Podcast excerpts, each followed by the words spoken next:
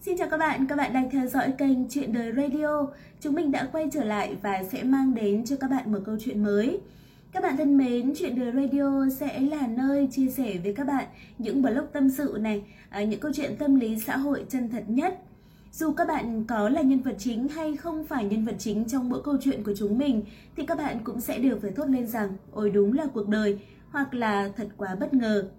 Tuy nhiên chuyện đời thì uh, vẫn phải có lời kết um, có một điều mình rất muốn chia sẻ với các bạn đó là mỗi câu chuyện của chúng mình sẽ không bao giờ kết thúc trong bi kịch cuối mỗi câu chuyện chúng mình sẽ mở ra một hướng đi cho nhân vật để các bạn có thể tìm đến hạnh phúc là đích đến của cuộc đời mình vì thế các bạn hãy cùng lắng nghe đến tận cuối của câu chuyện để xem mỗi nhân vật của chúng mình sẽ có hướng đi như thế nào trong cuộc đời bạn nhé. Sau khi mà đã trải qua những đổ vỡ, những tổn thương hay là những biến cố. Và ngay bây giờ sẽ là câu chuyện của ngày hôm nay, mời các bạn sẽ cùng lắng nghe. Làm chuyển đến công ty mới làm việc, tính đến nay đã được nửa năm. Chân ướt chân giáo vào công ty, nhưng làm không mất quá nhiều thời gian để làm quen với mọi thứ. Bởi làm có sự giúp đỡ rất nhiệt tình, và sự giúp đỡ đó đến từ anh trưởng phòng là Tuấn. Thực sự, đó là một ông sếp vui tính, ân cần với nhân viên – cũng nhờ được sự quan tâm và giúp đỡ mà công việc của Lam khá thuận lợi, mối quan hệ với các đồng nghiệp cũng vô cùng hài hòa. Mọi người đều muốn làm thân với Lam vì Lam là nhân viên nhận được sự quan tâm đặc biệt từ trưởng phòng. Sự thuận lợi đó cũng không khiến Lam phải ái ngại hay suy nghĩ quá nhiều, vì Lam cũng tự tin rằng mình là người có năng lực và dễ hòa nhập. Nhưng dần dần, Lam cũng có những cảm nhận khác lạ về sự quan tâm đặc biệt của anh trưởng phòng. Lam nhận ra là anh ấy có tình cảm với mình. Ngày này qua ngày khác, gặp gỡ nói chuyện với nhau nhiều nên Lam cũng dần siêu lòng. Thật khó để không rung động trước một người đàn ông vừa bành bao lại vừa phong độ, vừa có tài như vậy. Tuấn thì cũng có đôi lần tỏ tình trực tiếp với Lam, nhưng Lam đều lảng tránh. Lý do duy nhất là Tuấn đã có vợ con để Huệ. Dẫu không nhận lời tỏ tình của Tuấn, nhưng Lam vẫn không thể cự tuyệt được sự quan tâm chăm sóc từ anh. Lam nghĩ giữa Tuấn và cô chỉ là quan hệ đồng nghiệp, chẳng phải tình nhân nên chẳng ai có thể lên tiếng bắt bẻ hay lên án họ. Được ở bên cạnh một người đàn ông có sức hấp dẫn lớn tới như vậy khiến Lam cảm thấy vui vẻ. Nhiều lúc, Lam cũng coi anh như một người thầy luôn dạy bảo và hướng dẫn chu đáo cho mình về chuyên môn. Trái tim Lam rung động trước Tuấn, đồng thời cũng rất nể trọng và cảm phục anh. Dạo gần đây, ngoài công việc, Tuấn thường tâm sự với Lam nhiều hơn về hôn nhân của mình. Anh kể rằng, anh cưới vợ qua gia đình mai mối, chứ không hề có tình yêu.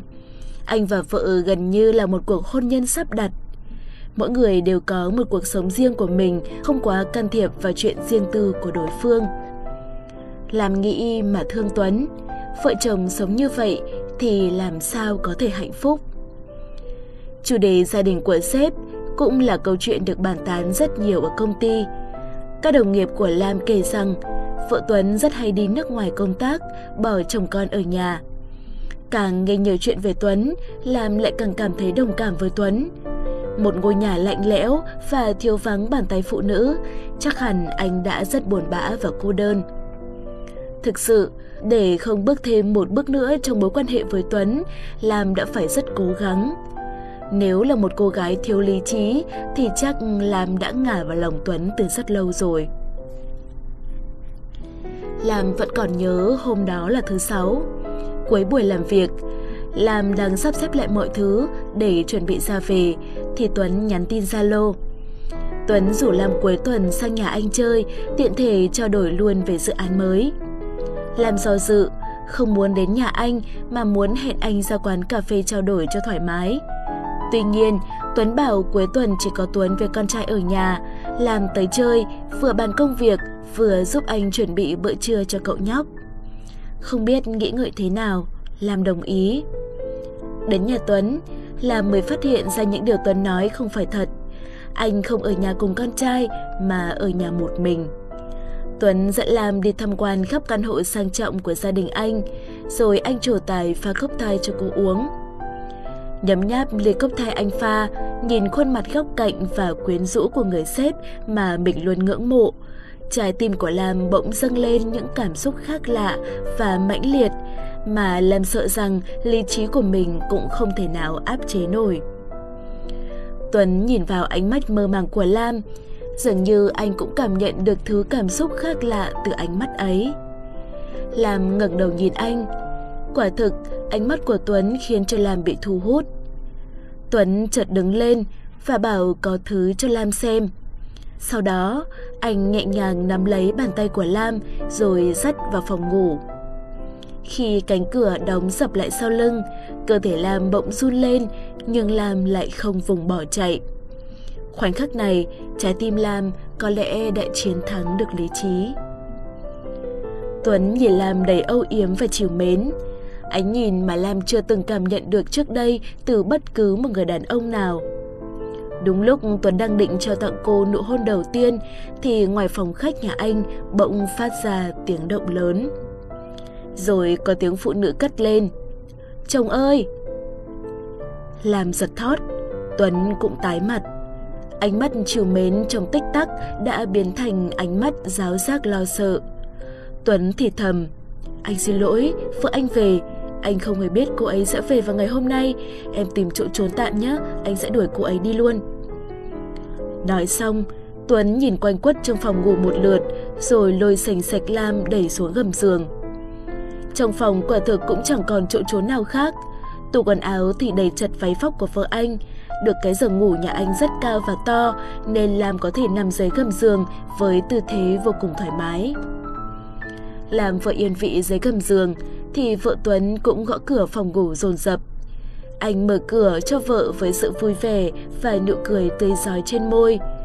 Anh rối rít hỏi thăm vợ tại sao lại về sớm. Hỏi chị ta có mệt không, có muốn uống nước cam không để anh đi pha.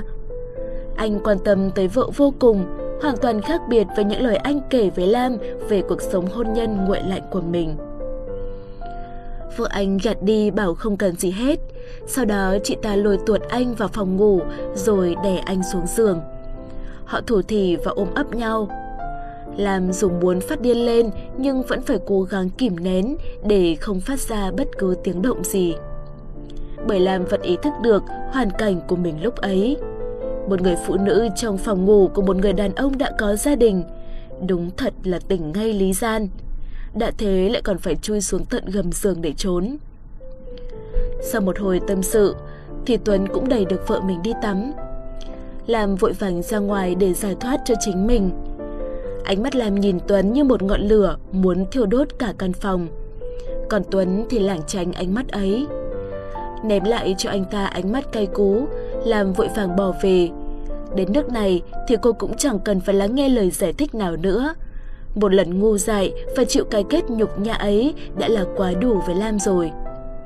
Ngày hôm sau, đến công ty, Tuấn chủ động nhắn tin cho Lam để giải thích. Anh ta nói rằng muốn giữ vỏ bọc cho cuộc hôn nhân nên mới giả vờ ngọt ngào với vợ tớ như thế. Nhưng giờ thì đời nào Lam tin, ngu dại một giây phút thôi, còn Lam vẫn là một người sống lý trí. Lam quyết định sẽ vẫn ở lại công ty làm việc vì đó là công việc mà cô yêu thích. Nhưng nếu Tuấn khiến cô cảm thấy khó chịu quá nhiều thì cô sẽ tính tới chuyện nghỉ việc. Lam không sợ phải chiến đấu với dư luận để yêu người có vợ, chỉ sợ người đó không thật lòng. Đó sẽ là bài học của cô giúp cô tỉnh táo hơn với những chiêu trò lừa gạt.